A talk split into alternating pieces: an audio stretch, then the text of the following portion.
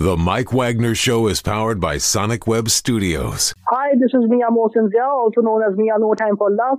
Check out my latest book, Missing, available in print and ebook formats on Amazon. It's now time for The Mike Wagner Show, powered by Sonic Web Studios and sponsored by international award-winning author Mia Mosenzia of Missing. The Mike Wagner Show can be heard on over forty podcast platforms, as well as Hamilton Radio dot net, Diamonds F M, and The Mike Wagner Show dot com. We can be heard in over one hundred countries, featuring over one thousand well-known and amazing guests throughout the globe, and named one of the top one hundred global podcasts in the New York Weekly Times, Hollywood Entertainment News, Los Angeles Weekly Times, Apple, and Chartable. So sit back and relax and enjoy another great episode of the award-winning Mike Wagner Show.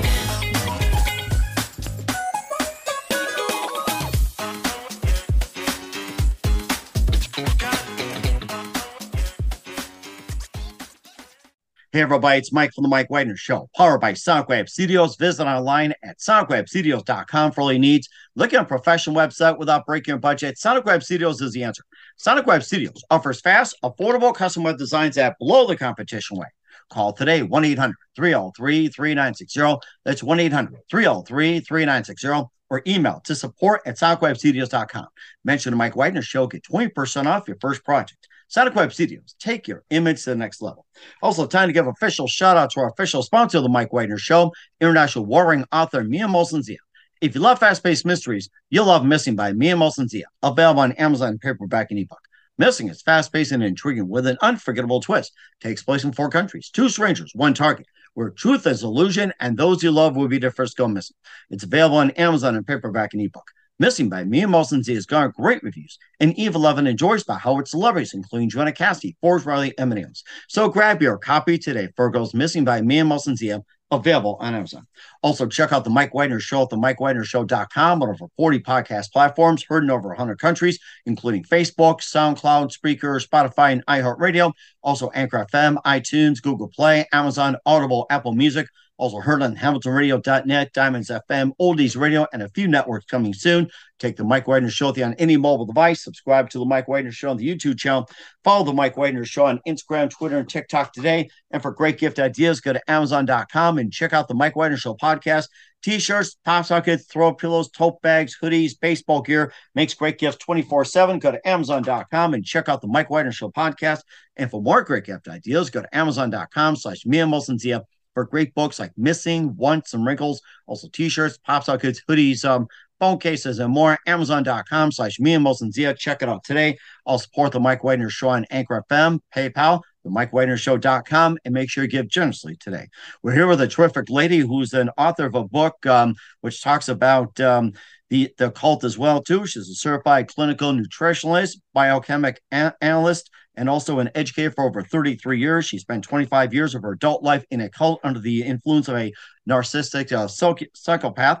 And also her new book outlines her journey and shares why she made the choices she made in her life, and also which offers a unique view on why others made their choices. And uh, her story presents a compelling portrayal of uh, political and cultural dynamics of groupthink mind control. We'll talk about that. Live, ladies and gentlemen, from the Plus Studios in beautiful downtown Austin, Texas, the certified clinical nutritionist and biochemical analyst and an educator for over thirty-three years, author of the book, The Followers, Holy Hell, and the Disciples of the Narcistic Leaders, ladies and gentlemen, the very multi-talented Rahdia Gleis. Rahdia, good morning, good afternoon, good evening. Thanks for joining us today. Hey, Mike, thanks for asking me. I appreciate it.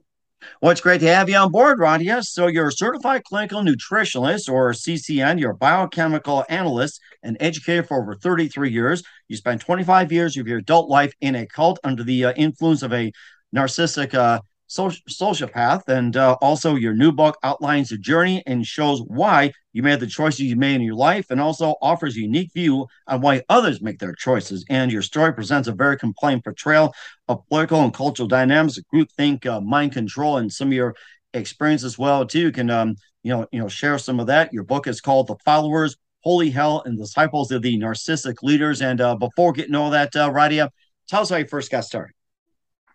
Well, you know, Mike, um, and, and it's funny because people you know, they, they typically ask me, you know, why did you join a cult, right? And, and I always say, nobody joins a cult. You don't wake up one day and say, you know, I think I'm going to join a cult. Uh, I think many of us been there, done that after a few drinks. it, it just sort of creeps up on you. It originally started back, well, for me, it started back in Los Angeles in the early, very early eighties, you know, and back in Los Angeles at that particular time, I mean, I grew up in the fifties, sixties, and seventies.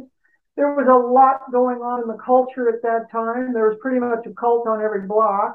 You had your Scientologists and your Moonies and your Hare Krishna and, you know, and there was so many things going on in the culture. You know, there was civil rights and gay rights and women's rights. And so the, the, the flavor of the culture was uh, revolution, basically.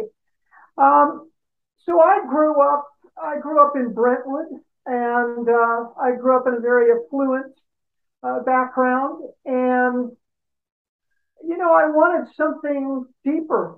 I was looking, as many people, especially at my age at that time, in the sixties and seventies, were looking for uh, a deeper, uh, a deeper life and, and deeper meaning in our life, you know.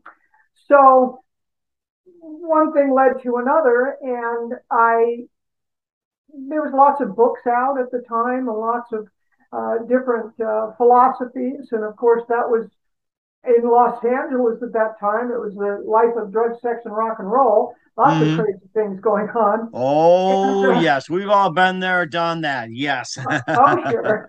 You know, so, you know, I got to a certain point where I was really looking for something beyond the status quo, beyond the superficial life. And um, so I, I, I describe in the book, the book is divided into three sections. The first section is called The Journey, which is my life growing up in Brentwood.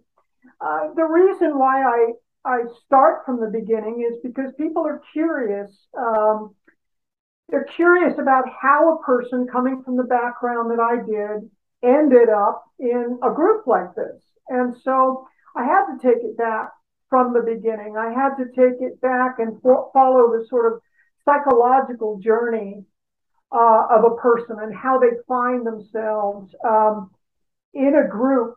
Um, and it, and it, it generally is you're looking for like-minded people. And so when you find them, um, it's a wonderful thing. It's a wonderful experience. You don't know that you're going into a cult. As a matter of fact, it wasn't in the beginning. It actually morphed into that through the years. And that is how, uh, when you're under the influence of a narcissist, most people don't, and especially back then, we didn't recognize that term, uh, narcissist, as we do today.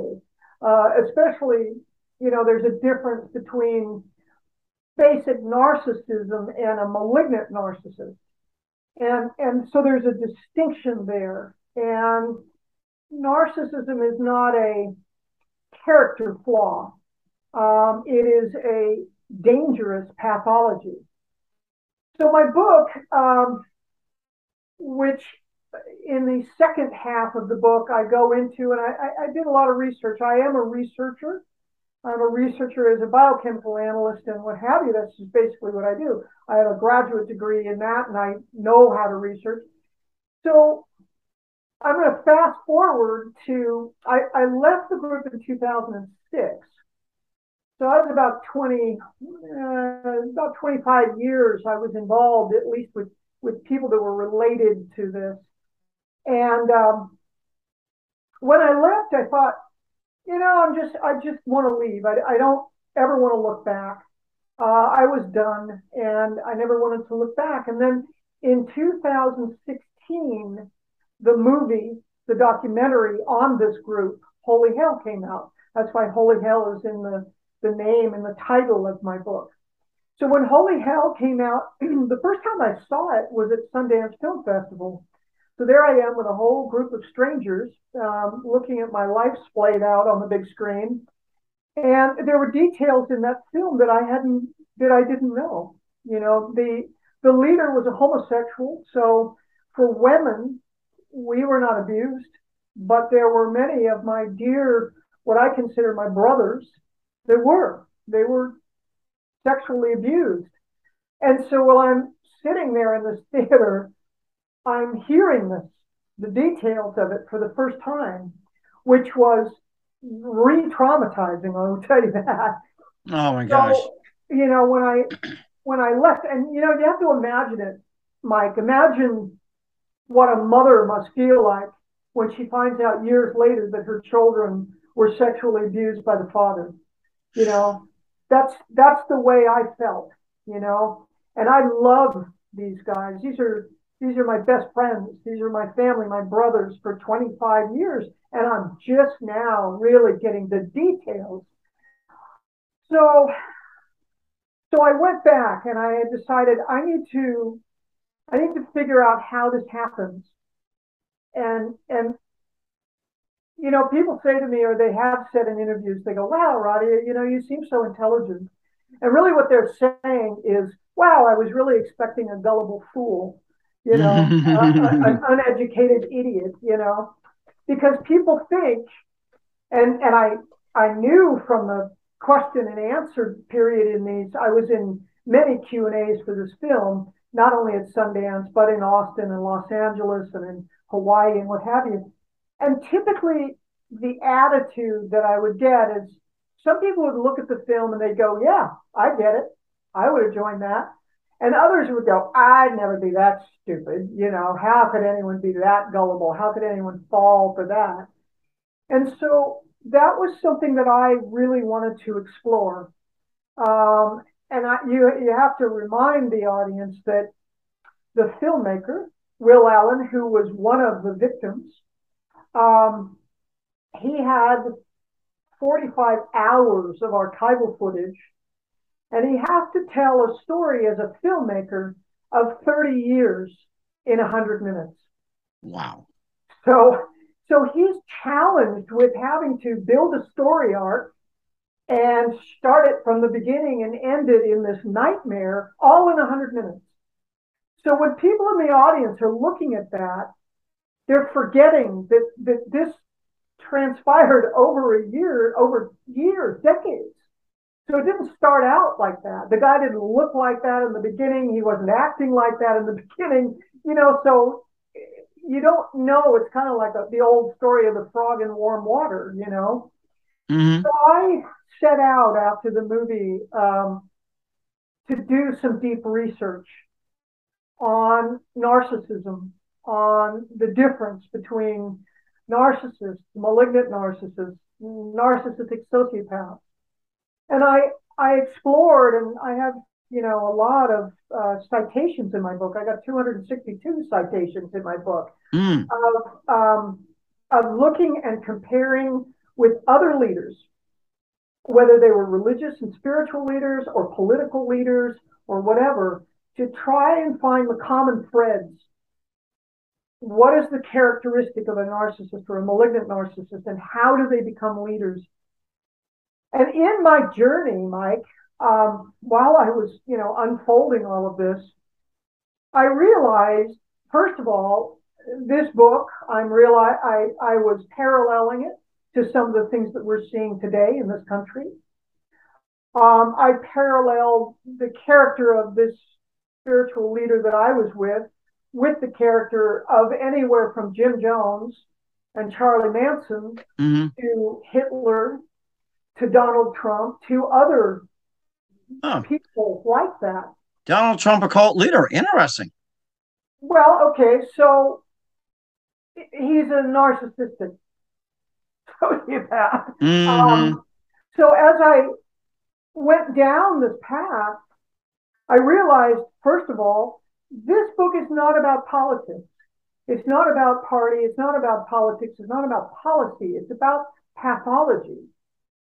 So I wanted to, I wanted to understand that pathology, you know. So I went and in the second part of the book, I take literally the diagnostic manual of mental disorders, and I take, you know, line by line, and I show and give you an example of my life in the Buddha field under him, under his influence, and then the lives of other leaders whether they're political or spiritual or whatever. And they all have very similar patterns. Mm. And, and, and what are those patterns? They're, for one, they're pathological liars. You know, a narcissist, the characteristic of, of a narcissist is they don't care about you. I promise you that. They don't. They only care about one thing, and that is themselves. But they're very, very skilled at manipulating their followers. So they figure out what you want or need or are afraid of, and then they become that for you. So, and they will do it by deception, by lying, by whatever it takes. And they're extremely skilled. They're like, um, they're like chameleons. They'll be what you want them to be. And um, so while I was doing, while I was writing this, I, I realized, you know what?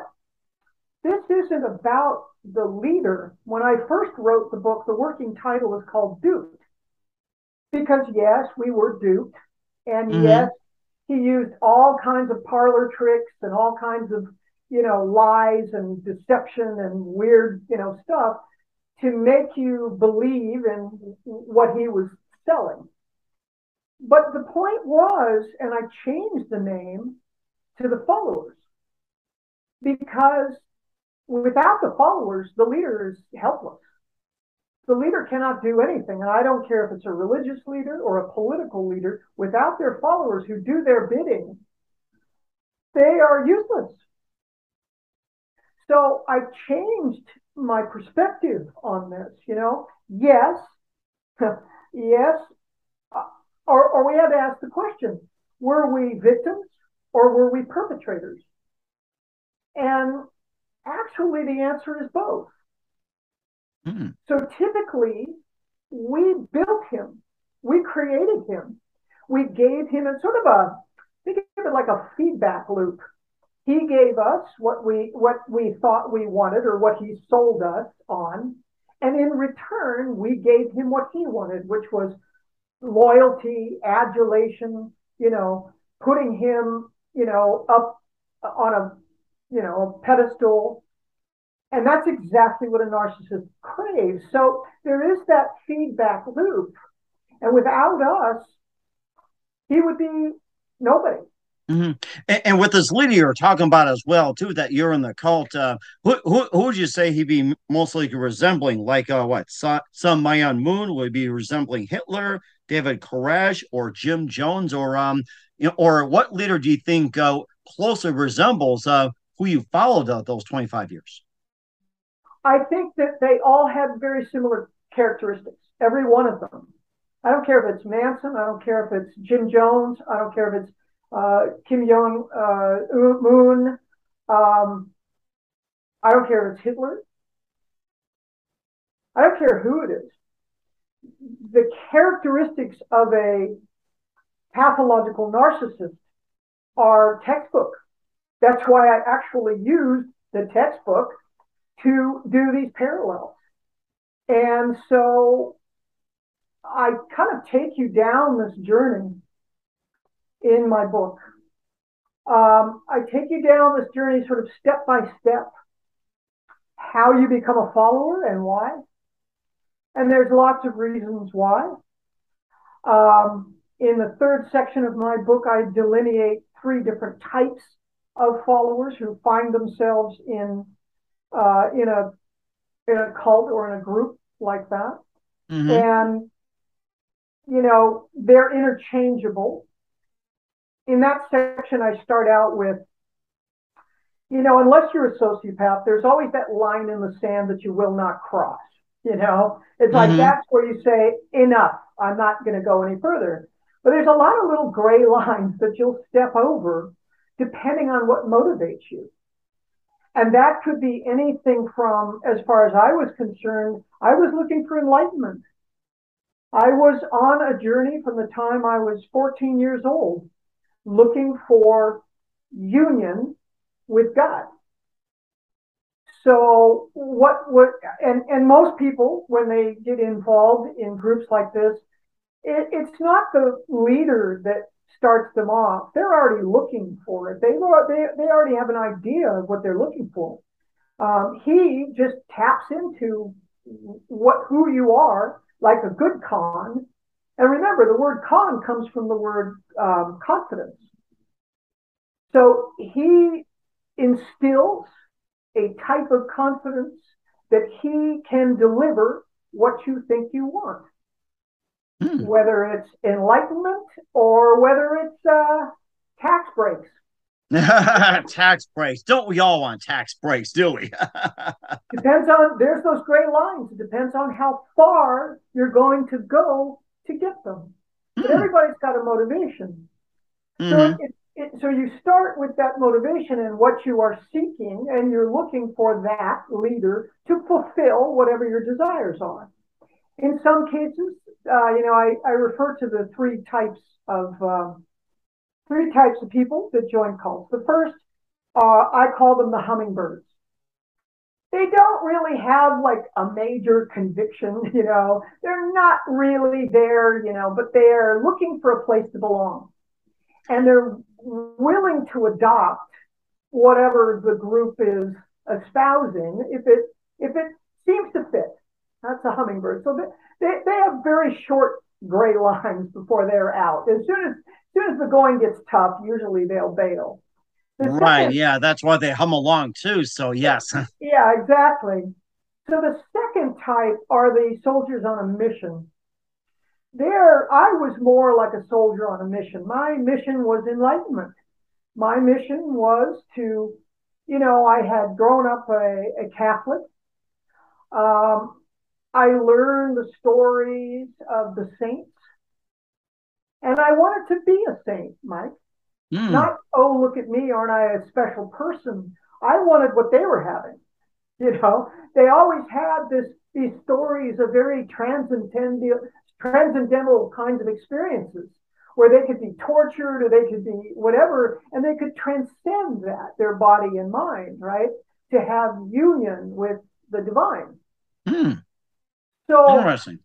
When I was, you know, a child and I learned about these, I didn't want to worship a saint or worship Jesus or worship Buddha. I wanted to be what they were. I wanted to go and do what it took to go through that journey, you know, like the Buddha, like Krishna, like all of the the, the deities of all of these religions, right? Mm-hmm. And not out of ego, but out of real longing for union. So I was a soldier on a mission. I was, you know, I was willing to do what it took, because all of these saints in history went through whatever it took uh-huh. for these transcendental experiences. So, from an Eastern standpoint, which much of uh, much of the teachings that were going on at the time in my group was Eastern and Western, but mostly Eastern.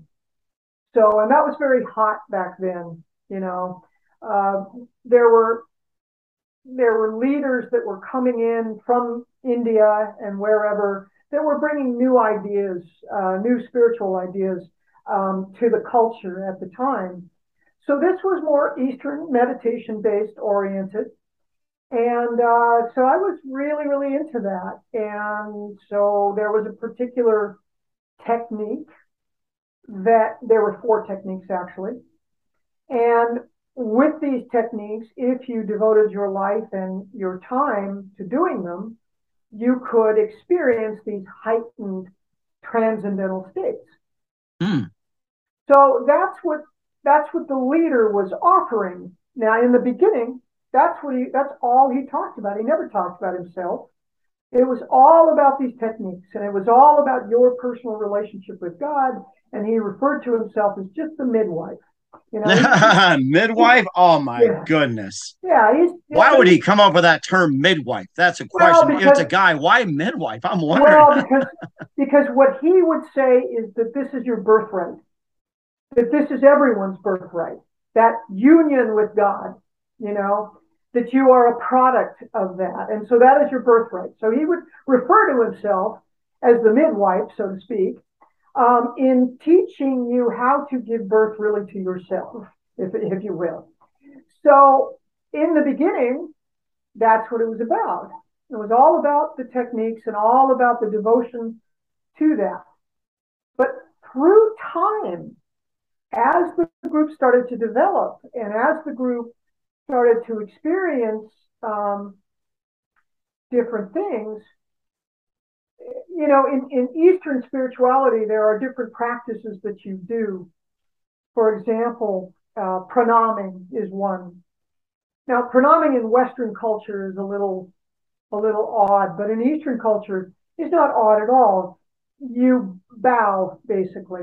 You would, you know, prostrate yourself in front of an elder or a teacher or a guru or whatever, right? And this was not unusual in in the East, but in the West, this was very new, right? So he used to uh, he used to explain that when you when you do that, when you pranam, it, it, the goal is to transcend your ego, right? Mm. Because your ego is the identity of self. So if you have a, a me, a self, then that's automatically a separation. You can't have a God and a me. That's a duality. So in order to have union with one, you have to transcend the ego. Okay. Now, in theory, that's logical. Okay, fine. So how do you do that? Well, certain practices. Um, so he would say, when you pranam, this is a gesture to yourself or to God that you put your head below your feet. That's what it meant, you know. Huh. So by making that gesture, you're saying you're offering up the idea of you, right, to that. So watch this, Mike. So what happened was that was the in the beginning, right? Uh-huh. And, and so people would come and they we would go into the altar room, and in the altar room there was all these, you know, pictures of saints and and Buddha and Jesus and all these things.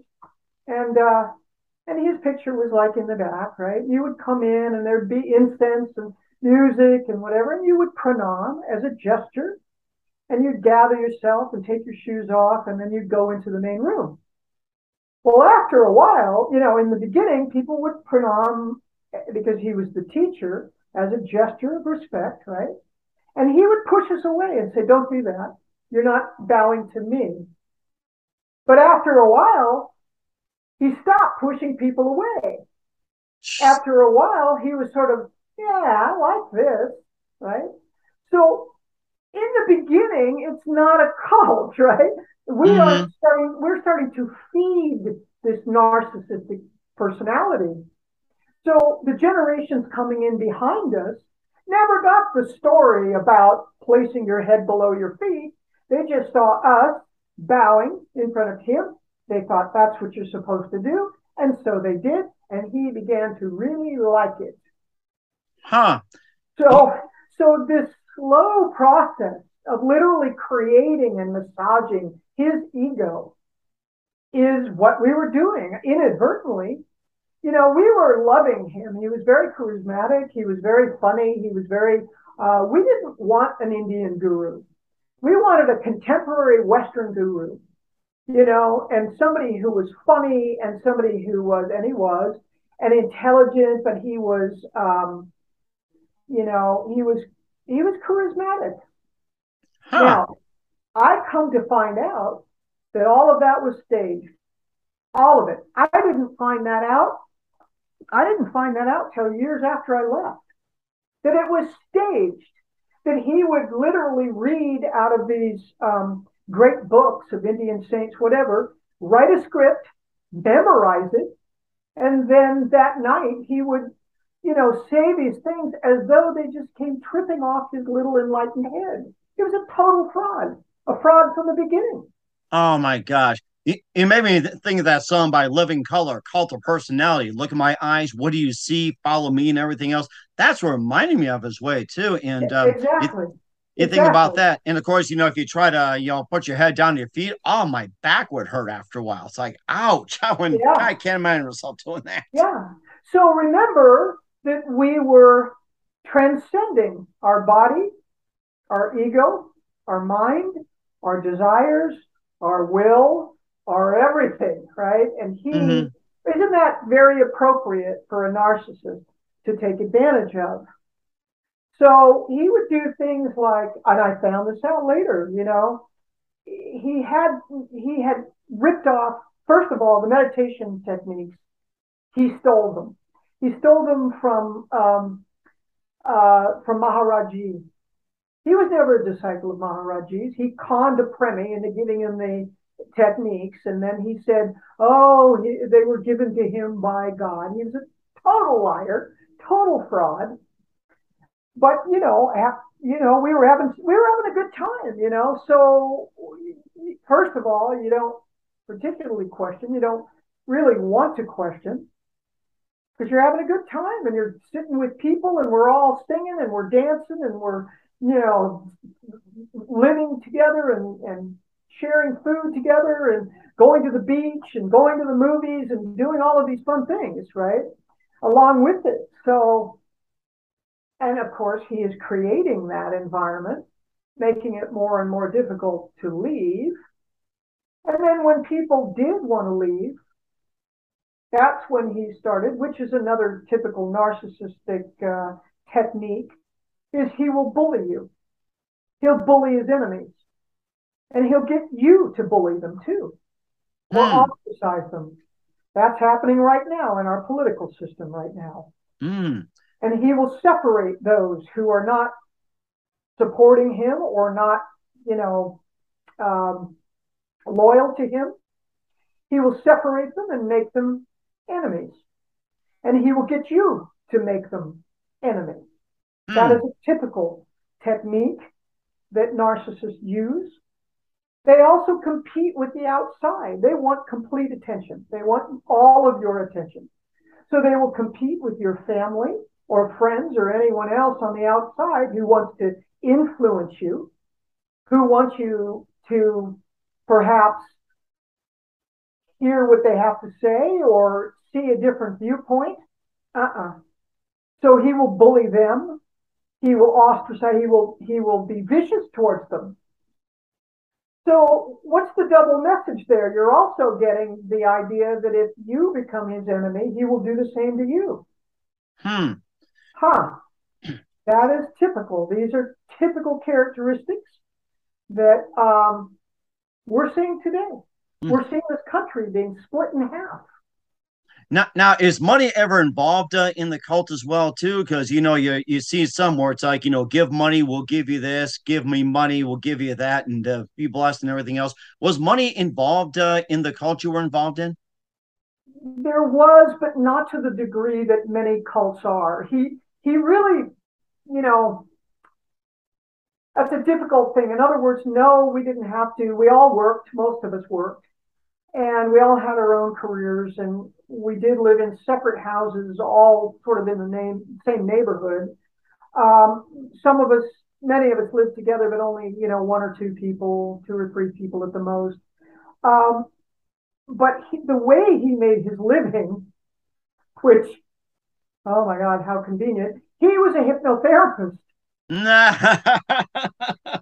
so, so we would go to hypnotherapy every week and literally hand him our psyche every week. Oh my goodness. Right? So he knew all of our fears. He knew all of our stories. He knew all of our everything. Well, what a perfect scenario for a a malicious narcissist, right? Because mm-hmm. every time you question him, he would say, well, don't you remember your father used to do this? You're just projecting that on me, you know, and he would turn it around. He would take all your stories and all your secrets that you shared with him and use them against you.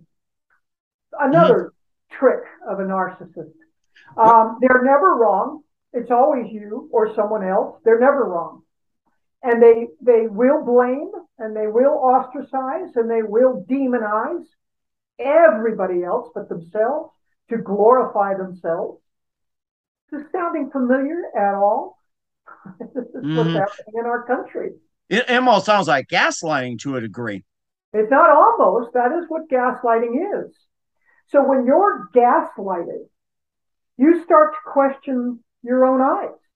your own ears. And if you say, no, that didn't happen, and they turn around and say, oh, yes, you're saying this because, and then they turn it around on you, right? Mm-hmm. So, yes, we were gaslit. He he would do, um, do you remember the term parlor tricks? Parlor tricks comes from a phrase back in the last century. There used to be uh, people that would come to wealthy people's houses, and they would do seances, mm-hmm. right? And they would make the table raise, and they would make lights go on and off, and that was, and they would usually do that in a parlor. That's why the word parlor trick, that's where it comes from, right? So I've come to find out he did parlor tricks like that. Huh. Where he would literally, you know, he would get you on your knees with your eyes closed, and he would use a flashlight in front of you, making you think you're seeing light. You know? Oh my gosh. I mean, he would do all these crazy bullshit parlor tricks, right? So, and he had, and the problem, here's the thing too. This is why I call it the followers. They can never do it alone. They mm-hmm. have to have followers who are in on it. So it's a collective deception. Wow. So there were people in the room that knew that he was using flashlights, or knew that when he would when he would pretend that he was psychic, he had just had a conversation with someone who told them that story, right? That mm-hmm. person knew, but they would never say anything. So, uh, you know, I, I use the uh, the example of when you go to Disneyland, you know it's a fake, but you're willing to forego your disbelief to enjoy the ride, right? Mm-hmm. It, what, it is a small world after all, right? Right, exactly. Yes. But what if you don't know it's a fake? And what if everybody in your life, all your best friends and your family and the person that you admire the most, are all in on it? What do you do with that? Mm-hmm. So it doesn't have anything to do with, it doesn't have anything to do with intelligence or education. You know, I'm neither stupid nor uneducated, right? But I always say, I say, do you think that the uh, the millionaires and the lawyers that were duped by Bernie Madoff were stupid? Mm-hmm. I, or I think uneducated? I, I'm I'm glad you brought that point up as well too. You're thinking the millionaire and lawyer, you know, looking at a cult and they say that's ridiculous, but being duped by Bernie Madoff, it's like, you know, I was just really stunned by it. And a lot of the performers that gave their money to uh, to Bernie as well too, it's like they're still touring out there just to um, recoup all the losses. When I read about that, boy, that was sad. Right. It has nothing to do with intelligence. It has to do with the con, figuring out what you want, whether it's a lot of money, whether it's, you know, removing regulations that keep your business from doing what you want, whether it's enlightenment, whether it's uh, feeling belong, the feeling of belonging, whatever the motivation is, he figures it out and he gives it to you, or gives you the illusion of it, you mm-hmm. know? And so it's not intelligence, it's human nature. Mm-hmm. So in my book, I take you down this path to show you the parallels, because when when people in the audience were saying, "Oh, I'd never fall for that," really, you may not fall fall for that, but you're falling for this. There's seventy-four million people out there right now in this country that are falling for a narcissistic sociopath. Mm-hmm. And again, right. It's not about politics; it's about pathology. And this is a dangerous slippery slope, because the more you feed the narcissist, the bigger they get and the more craving they get. They become addicted to their own reflection. So if they can start to create, and they do, they're usually, they're, they usually take on a bully persona. Now, they won't in public. In public, they're, ah, you know, they're divine, right? They're benevolent, they're charismatic, they're loving, they're all of those things. But in real life, look at Charles Manson. Look what he provoked them to do. Look what Jim Jones provoked those people to do. Oh, that's sad. The Kool-Aid, nine hundred plus going, oh my goodness. So Jim Jones wasn't a, in public, he wasn't a, a vicious, you know, whatever. No, he was a charismatic. Wow, what do you got, you know? So in public, they will do one thing, and in private, they will do another. And the people that are in their entourage don't divulge that. And they don't for many reasons, which I talk about in my book. You know, it's a complicated situation. I don't blame, you know, with all, there was about one hundred fifty members in my group. And I don't blame one of them. Mm-hmm. I understand one of them. I don't blame the people in my country. Right. That's why I wrote the book. I get it. You know, mm-hmm. I'm pointing one finger out here and three fingers back at me. I understand the psychological manipulation that occurs. And so I wrote this book so that we can have compassion for each other. So that instead of mudslinging back and forth, we can understand that, first of all, it's not you. You are being deceived. You are being manipulated. You know, my family, the, my family died before I left the group, most of my family. But they had disowned me. My brother was the only one left. He disowned me. And why? Because he took it personally. He thought that I had abandoned him, so he abandoned me. So, and I can understand why, but I, my advice to people who have people that they think may be caught up in this kind of mindset, remember that the narcissist is competing with you, the outsider. They do not want anybody's attention but your relative or your friend. So they will demonize you, and they will convince them that you are the bad guy. But understand that that person, your relative or your friend or whatever, is under a powerful influence. Not only an influence of a powerful leader, but the influence of the group that they surround themselves with. Mm-hmm. And the group, you know, it's like I, I asked myself, how far would I have gone? Now, fort- fortunately, I still had a moral compass. I did find that line in the sand, and I was not going to cross it. And when I came to it, uh, I said, I'm out, right?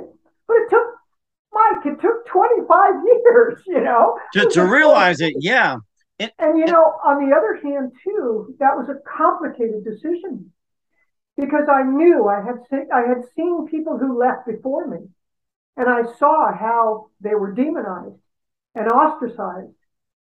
And we're, you know, we were trained that anything on the outside of the group, one of the things that the leader does is they they train you or program you to think that you are exceptional, that you are special, and that they out there are the enemy, or they are. We used to literally refer to ourselves as holy company. And anyone who was not was dead, unconscious. Right? Mm-hmm. No one, no one wants to go out to the world as the dead. That wasn't appealing, especially when all your friends are here, right? And all the secrets and the deep, deep things that we were sharing, nobody on the outside could understand that. So it wasn't just leaving him; it was leaving everybody. And my decision, I knew, I knew that when I left, they would all turn against me, and they did, most mm-hmm. of them. And so I would have to go out into the desert with no one. Why did it take me so long? I had no place to go. Mm-hmm. I, my family had disowned me. All of my friends from the past were gone. It would be lonely and frightening, and I and I had had such amazing experiences that I didn't think that anyone on the outside could ever relate to me. And in a lot of ways, Mike, they don't. One thing we will all say that we're in the Buddha field, you had to be there. You know, we all understand, no matter no matter what we did or no matter, you know, what each person's story is. And, you know, there was one hundred fifty people. I would say there was one hundred fifty different stories. Oh, my goodness. And uh, we'll get to those stories in just a minute as well. And uh, the third um, trade as well, too, with uh, Rahdia Gleis of, um, Gleis of um, The Followers. But first, listen to The Mike Wagner Show at the mike wagner show dot com, powered by Sonic Web Studios. Visit online at sonic web studios dot com for all your needs. Look at a professional website without breaking your budget. Sonic Web Studios is the answer. Sonic Web Studios offers fast, affordable custom web designs at below the competition rate. Call today, one eight hundred three oh three three nine six oh. That's one eight hundred three oh three three nine six oh. Or email to support at sonic web studios dot com. Mention the Mike Wagner Show. Get twenty percent off your first project. Sonic Web Studios, take your image to the next level. Also, time to give official shout-out to our official sponsor, The Mike Wagner Show, international warring author Mia Mosenzia. If you love fast-paced mysteries, you'll love Missing by Mia Mosenzia, available on Amazon and paperback and ebook. Missing is fast-paced and intriguing with an unforgettable twist. Takes place in four countries, two strangers, one target, where truth is illusion and those you love will be the first go missing. It's available on Amazon and paperback and ebook. Missing by Mia Mosenzia has garnered great reviews, and even loved and enjoys by Howard celebrities, including Joanna Cassidy, Forbes, Riley, and Mills. So grab your copy today for Goes Missing by Mia Mosenzia, available on Amazon. Also, check out The Mike Wagner Show at the mike wagner show dot com on over forty podcast platforms, heard in over one hundred countries, including Hamilton Radio dot net, Diamonds F M, Oldies Radio, and more. Take us with you on any mobile device. Subscribe to The Mike Wagner Show on the YouTube channel. Follow The Mike Wagner Show on Instagram, Twitter, and TikTok today. For great gift ideas, go to amazon dot com and check out The Mike Wagner Show podcast. And for more great gift ideas, go to amazon dot com slash Mia Mosenzia for great books, merchandise, and more. Also support The Mike Wagner Show on Anchor F M, PayPal, and the mike wagner show dot com. Make sure you do so today. We're here with the author of the book, The Followers-Holy Hell and the Disciples of the Narcistic Leaders, um, Rahdia Gleis, here on The Mike Wagner Show, Rahdia Gleis, we should say. And um, also, you talked about uh, the hummingbirds and also the um, the soldiers as well, too, being of uh, the two of the three. And what was the third type that you mentioned as well? And we weren't I'm, sure if you I'm glad that. you mentioned that. The third type I call the kamikazes. The kamikazes are those that do not have a line in the sand. They will kill or die for the leader. Those are the Jim Jones and the Charlie Manson, and even the people in January sixth. Okay, that are so caught up in whatever the programming, whatever the group think is, that they are willing to cross that line, you know. And so those, the kamikazes, and it can be, you know, it can be interchangeable. Um, you know, with the soldiers on a mission, the deeper you go, the stronger your mission becomes. You know, the more you, the more you are even getting a taste, sort of like Bernie Madoff. You know, a Ponzi scheme doesn't start out where you give all your money and you don't get anything back, right? Mm-hmm. You give your money and you get a little bit back. And turns out it's your own money, but nevertheless, right? So as that starts coming in, you start giving more and more and more. And that's how it works, right? Mm-hmm. So it's the same way with a soldier on a mission.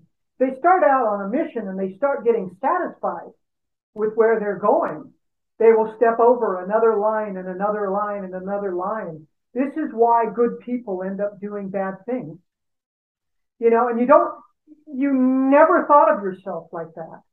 And one of the things that the leader does is they convince you that every action you do is a righteous act. Even like Charles Manson, who convinced his followers to do what they did because it was a, a righteous political act. That's why they, you know, painted things on the walls uh, in blood, et cetera. This was a political statement that Charlie Manson was doing, and he had convinced his followers that this was a righteous act that they were doing. Very similar to January sixth.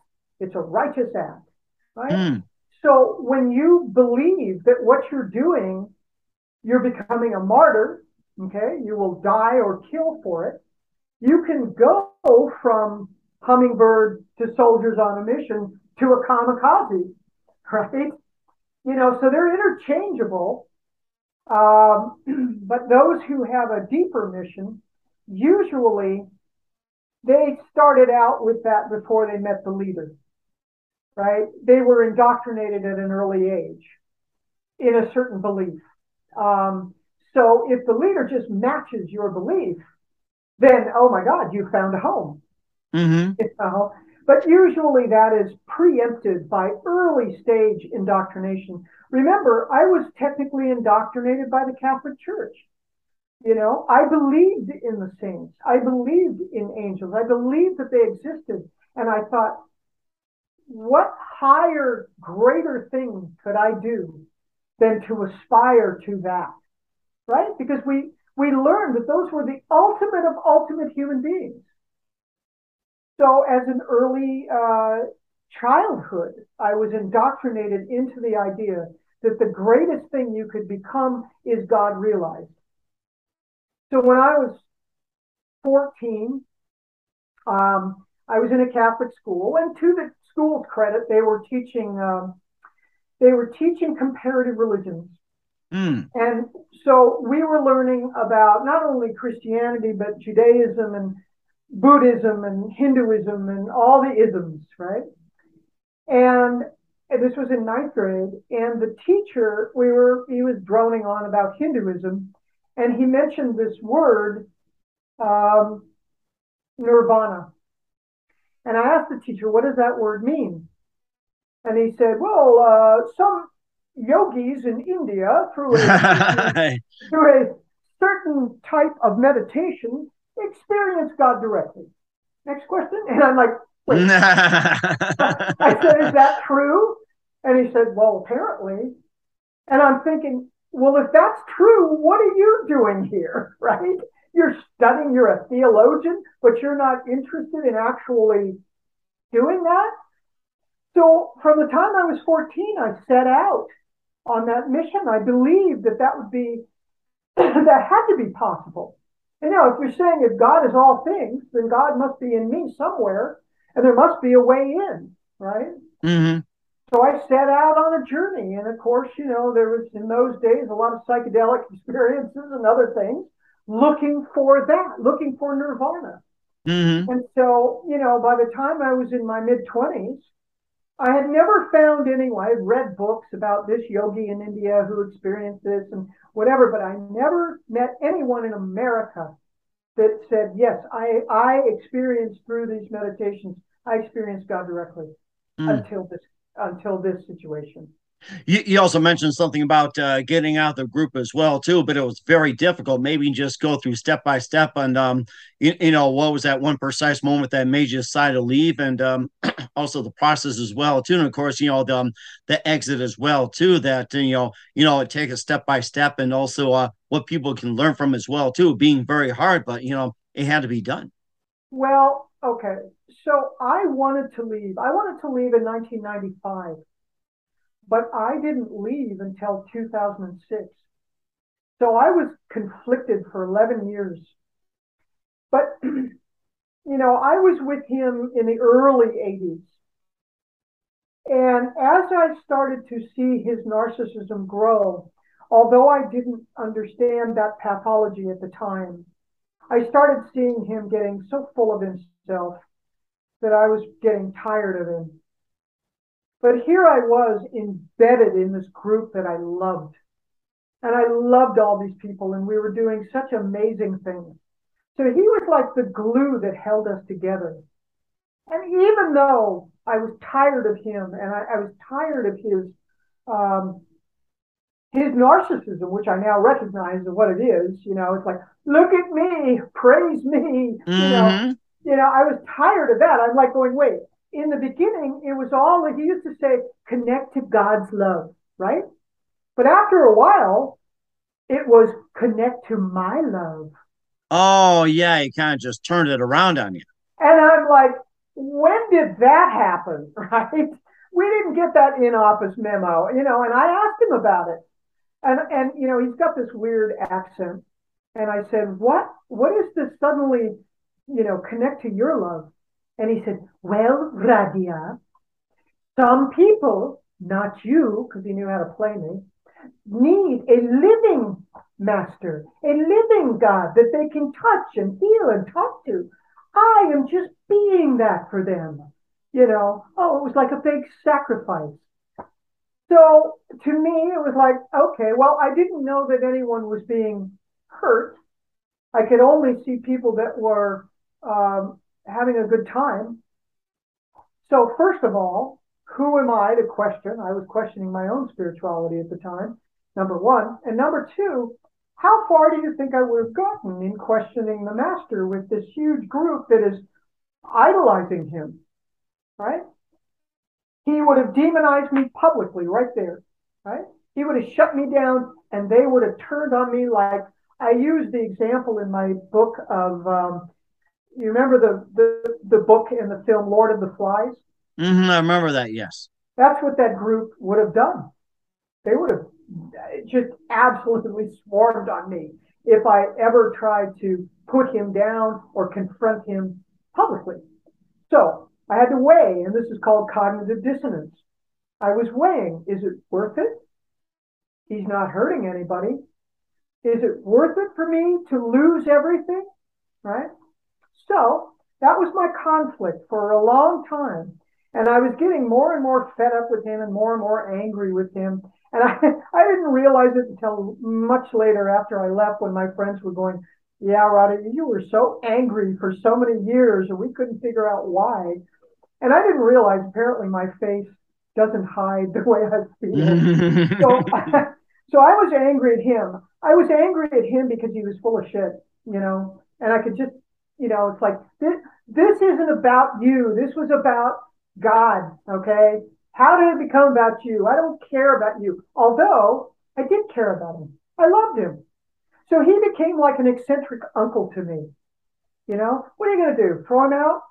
He was still funny. He was still beautiful. And he knew how to play me. So he made me very special. He made a very special relationship with me. He knew that I had a history with abusive men. So he became the benevolent male to me. Mm. Now, to others, there's one hundred fifty people in the group. I would say there's one hundred fifty different stories, and he's like a chameleon. He would be whatever you needed him to be. So for me, he was the benevolent male. So he wasn't, you know, he was, I was tired of his antics, but he wasn't hurting me. On the contrary, he was very loving to me. So I let it go, and I let it go. But I was getting more and more, you know, pulling myself away.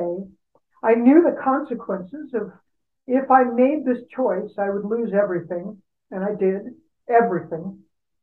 And so finally, the, the last straw was I had come home. I was trying to separate myself and find another spiritual group that I, another spiritual practice that I could find a home with. So I was kind of doing that periodically. And I had just come home, come back from a silent retreat with this other group. I didn't tell anybody that I was doing that, but I did. Mm-hmm. When I came, when I came back, there was a friend of mine. We had a class exercise that night, and she was in the floor, on the floor. She had hurt her back. And I went over to her and I asked her, what happened? And she pulls me down and she whispers in my ear and she says, Rama. Okay. Now, she was in a group before this. And the leader's name was Rama. Huh. And, and he was sexually abusive to the women. Oh, my gosh. And he was sexually abusive to her.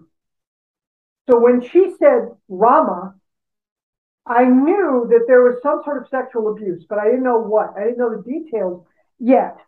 And so, and she wouldn't tell me yet. So the next day I go over to her house, and she starts telling me the story of a guy.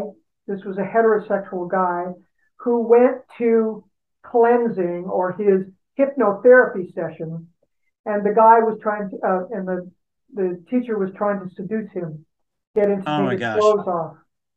So when I heard this, the guy was in the room and he said, it was me. I said, is the story true? And he goes, yes. To me, that was it. You know, I, I Mike, I just, that was the last straw for me. That was the line in the sand. And so when I, I was looking at another guy that was in the room, and he opened up and he started telling his story. So now it was this gigantic Me Too movement, right? What had happened was when the guy left the leader's room, because he said, no, I don't want to do this. I'm not into this. And he left. When he left, the teacher went and called all of his friends and tried to subterfuge the situation and made him out as the villain. typical of what Trump does on a daily basis, he would say, he'd get on the phone and go, this guy is in love with me. And even though I'm celibate and I said no, he still wanted to. So he's going to tell you all of these lies about me.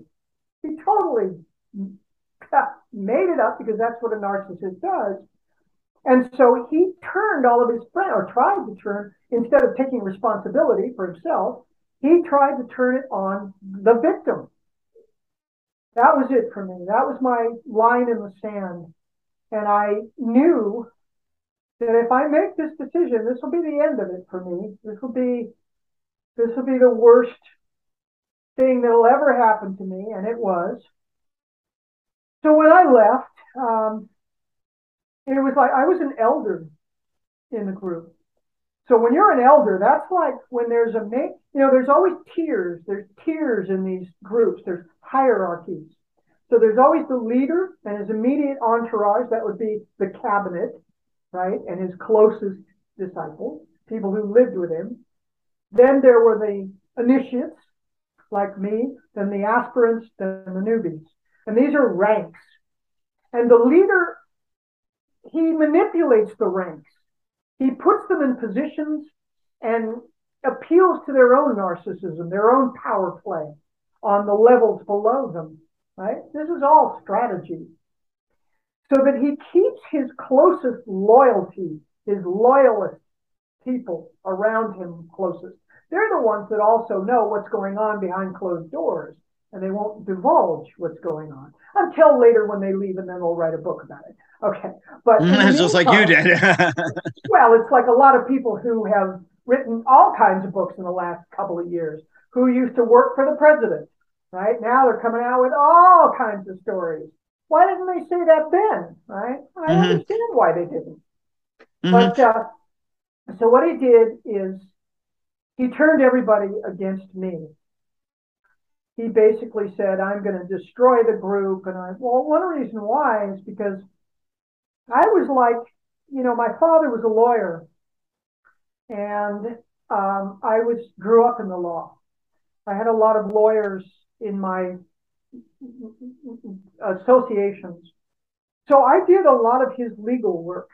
You know, I would be the liaison between him and a lawyer in whatever. So I would advise him on that. I was also sort of the group, one of the group doctors, right? Mm-hmm. So I knew him on many levels that a lot of people didn't know him on. So I was a danger to him because I knew a lot. So when I left, he tried to have me taken out three times. Like like what, by force, guns, or um or poison, or what? Whatever. Now, fortunately, everybody still had a moral compass, so so it obviously didn't go through with it. But he approached three different people, and one actually literally hired or interviewed a hitman. Oh my gosh. That's how far they will go. If they think that they're threatened or that they will be exposed, they will stop at nothing.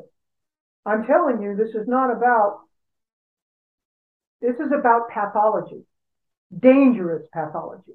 And they will kill if need be, if they have to. To destroy anyone who can, who exposes them, right? Mm-hmm. So he, and even though I didn't want to expose him, I really didn't. I, I, you know, when I left Mike, I still loved him. I was really disappointed with him, but I still loved him. I really didn't want to hurt him. I just wanted to leave. I just wanted mm-hmm. out. Mm-hmm. You know, and it wasn't until ten years later when all of this came out, and I started to hear really. When I wanted to understand how this happened, that's when I wrote this book. And you know what? It's not about him. As a matter of fact, the first page in my book, it says, to Jaime Gomez, you're so vain, you probably think this book is about you. I'm sure Carly Simon would have loved that. She would have appreciated it for sure. And I wrote that on the first page because the narcissist is going to think this is about him. This is not about him. This is about the followers. This is about me. This is about what made me do what I did. You know, what makes people do what they do? And so it's really not about the leader. It is about the followers. Why do we follow someone like that? Why do they? Why do we allow them to manipulate us? And so that's really what the book is about. And mm-hmm. so, you know, but he won't think that. He'll think this book is about him. I could care less about him. I don't even think about him other than when I'm talking to my friends or or when I was doing the research on this book, I had to go back to some of my friends and, and ask stories. Like, tell me about this. Did this really happen? And they'd say, oh, yeah, you know. So I didn't find out about some of this stuff for ten years after I left. Oh, my gosh. And, and where can we find The Followers at? So you can get The Followers on Amazon, and you can get it also on Audibles, and it's in my own voice, because who knows the sarcasm better than me? And there's a lot of sarcasm in there. There's a lot of humor in it, because I, I wanted it to be, you know, I'm saying some very, um, very poignant things, Mike, but this isn't, this book wasn't written for scholars. This book isn't written for people who follow politics or follow what's going on. This is for your average Joe, you know, who doesn't have time after a hard day's work to come home, put the kids to bed, get dinner on the table, and slog through the diagnostic ma- manual of, you know, uh, mental disorders. So I wanted to write this in a very, in a very entertaining way, in a very storytelling way, um, in a, and and with a lot of humor, a lot of sarcasm, but a lot of research as well. So I bring that. That's the way I teach. That's the way I teach. You know, if I'm teaching biochemistry, obviously I can't teach you. I, I would have you asleep in two seconds if I taught you that. So, but I have to convey difficult things in stories and in pictures, you know, so that you can understand when I'm working with you as a client, what's going on with your body, right? So that's the way I teach. And that's the way I wrote this book. I wrote it for the man on the street, you know. Um, mm-hmm. one, one who wouldn't otherwise, you know, read some scholarly book about whatever. So I try and make it very, it's very personal. Um, very, uh, I sort of open the kimono of my life and myself, because I, I did that because I want you to trust me. I'm a human being just like you. Mm-hmm. And I want you to see possibly or relate to me, you know, as a writer, as a human being. Uh, as a person who had a very interesting hands-on experience with this kind of thing. Because, you know, there are narcissists. You could have a narcissist as your spouse, as your teacher, as your uh, religious teacher, as your, you know, political leader, as your, as your boss, as the C E O of the corporation. This is about pathology. And narcissists, you know, as... Um, There's a book called The Socio- Sociopath Next Door by Martha Stout, P H D. And she said that there are one out of twenty-five Americans are sociopaths. That's a quarter of this country. Wow. Right? That is something. Oh, my so, goodness. Yeah. So you can get it on Audibles in my voice. Uh, if you're driving and you don't have time to read, um, it's fun to listen to. Um, otherwise, if you're a reader, it's both in um, Kindle and softcover and hardcover. Okay. We will certainly do that. What's come up for uh, Rahdia Gleis, uh, where the book, The Followers, what's come up for her in twenty twenty-two? We'll find out just one minute. You're listening to The Mike Wagner Show at the mike wagner show dot com, powered by Sonic Web Studios. Visit online at sonic web studios dot com for all your needs. Also brought to you by official sponsor of The Mike Wagner Show, international warring author Mia Mosenzia Missing, available on Amazon, paperback, and ebook.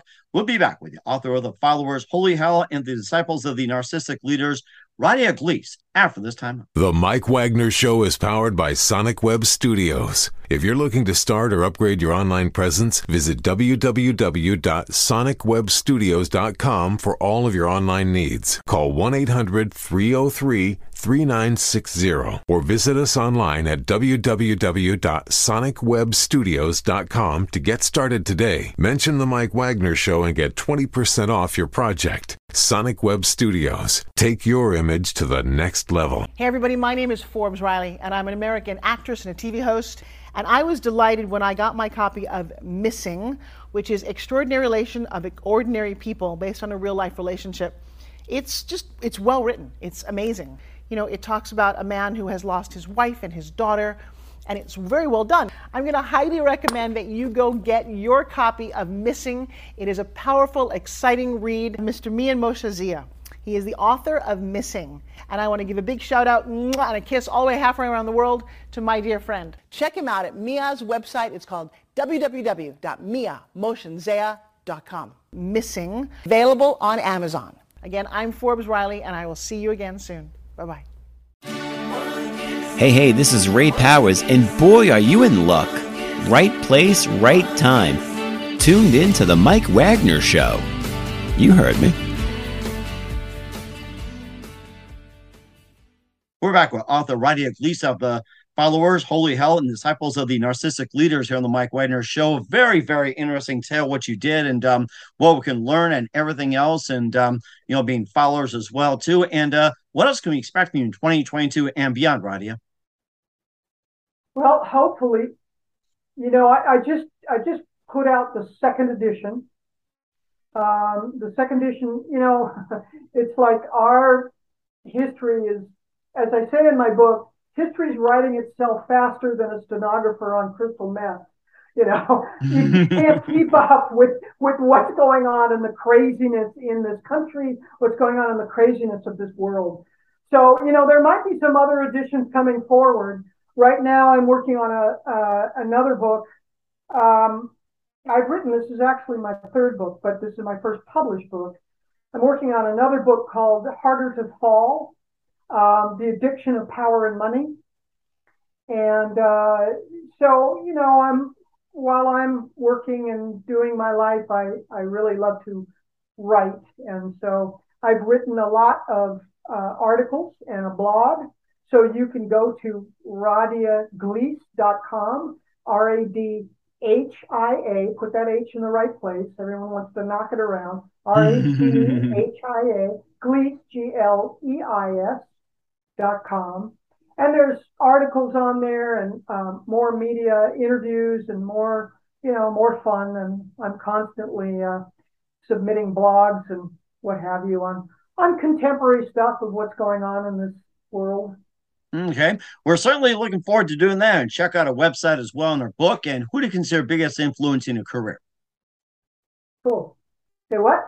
Who do you consider biggest influence in your career? Who is my biggest influence in my career? I lo- There's quite a few that I like. I really like Rick Wilson. Rick Wilson, I love him as an author. Um, I really like Jane Mayer. She is one of my heroes. Um, she's a great influence to me. Um, I don't know. I've got a lot of them uh, that I that I like and that I follow and I appreciate. Um, um, Maureen Dowd, love her as a writer. Um, she's wonderful. So, you know, those are my heroes. Those are my archetypes. Um, and I hope that uh, I hope that people enjoy my book as much as I enjoy those authors. And some of them are in there. Some of them I have quoted. Um, and uh, in the in the back of my book is a four-page bibliography on the some of the quotes in my book. And so those, check those out too, because all those books are great. You know, they're really, really good and important to read. These are important. These are real journalists and real uh, thinkers. And I, I love them. Mm-hmm. And certainly as well too. And what's the best advice you can give to anybody at this point? If you have, if you, first of all, if you think that you're being influenced, and I don't care what it is, being influenced in religion, in politics, in whatever, be mindful of your thoughts.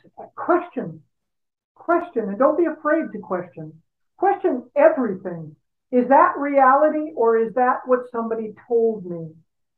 Look at both sides of everything. Listen to, listen to people who have experience. You know, I have experience.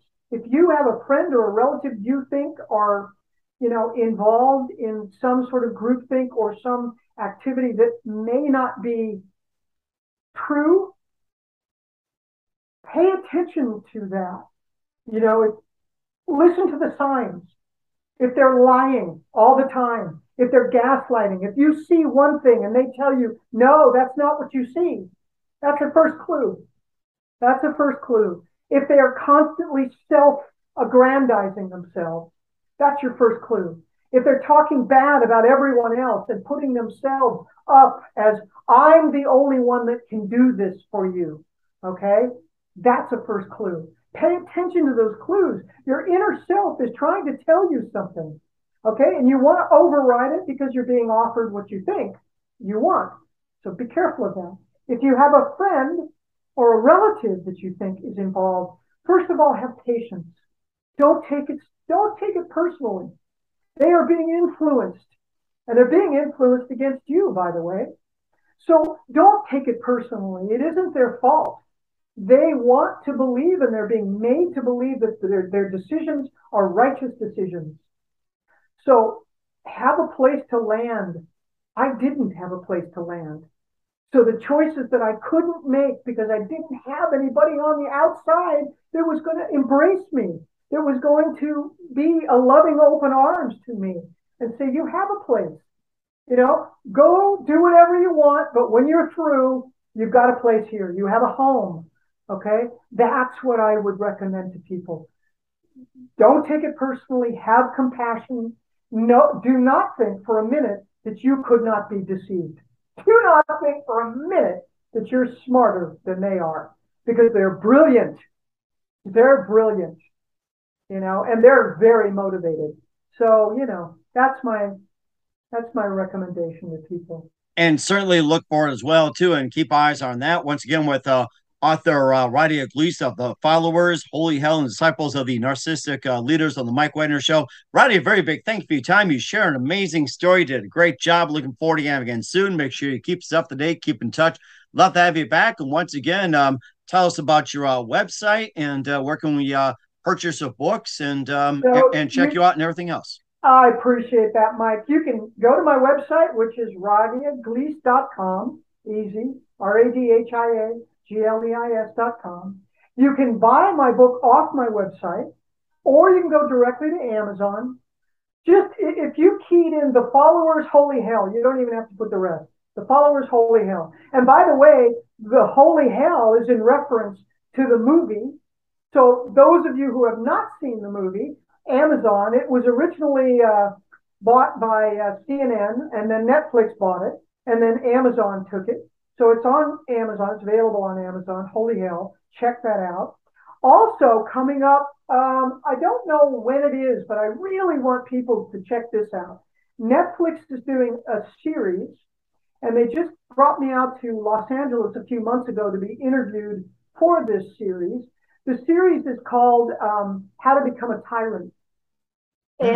And the first season is already up, and it's a great. They do kind of like what I did Uh, with my book. They they made it very entertaining, and they used animation and they used humor to really tell a story of tyrants in history. And so the second, I'm in the second season, that's coming up. Um, I don't know what episode I am, but it'll it'll be up soon. That was a good interview.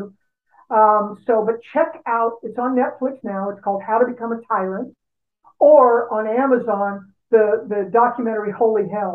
And if you see the documentary Holy Hell, I'm in it. But you'll also see me, there's, you know, thirty years of archival footage.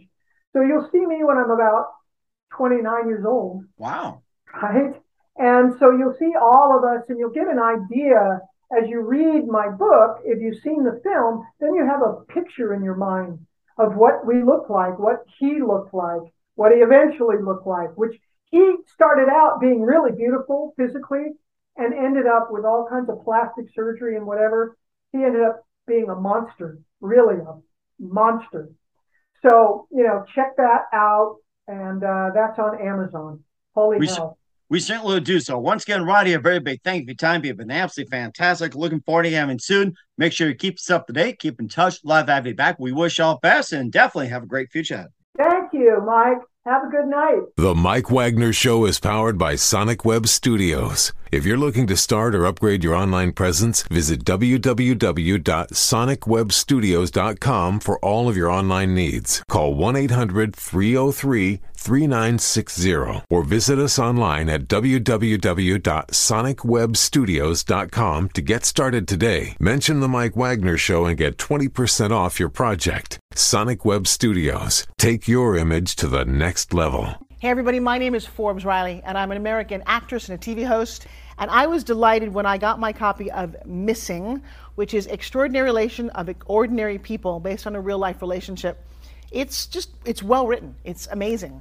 You know, it talks about a man who has lost his wife and his daughter, and it's very well done. I'm going to highly recommend that you go get your copy of Missing. It is a powerful, exciting read. Mister Mia Mosenzia, he is the author of Missing. And I want to give a big shout out and a kiss all the way halfway around the world to my dear friend. Check him out at Mia's website. It's called w w w dot mia mosenzia dot com. Missing, available on Amazon. Again, I'm Forbes Riley, and I will see you again soon. Bye-bye.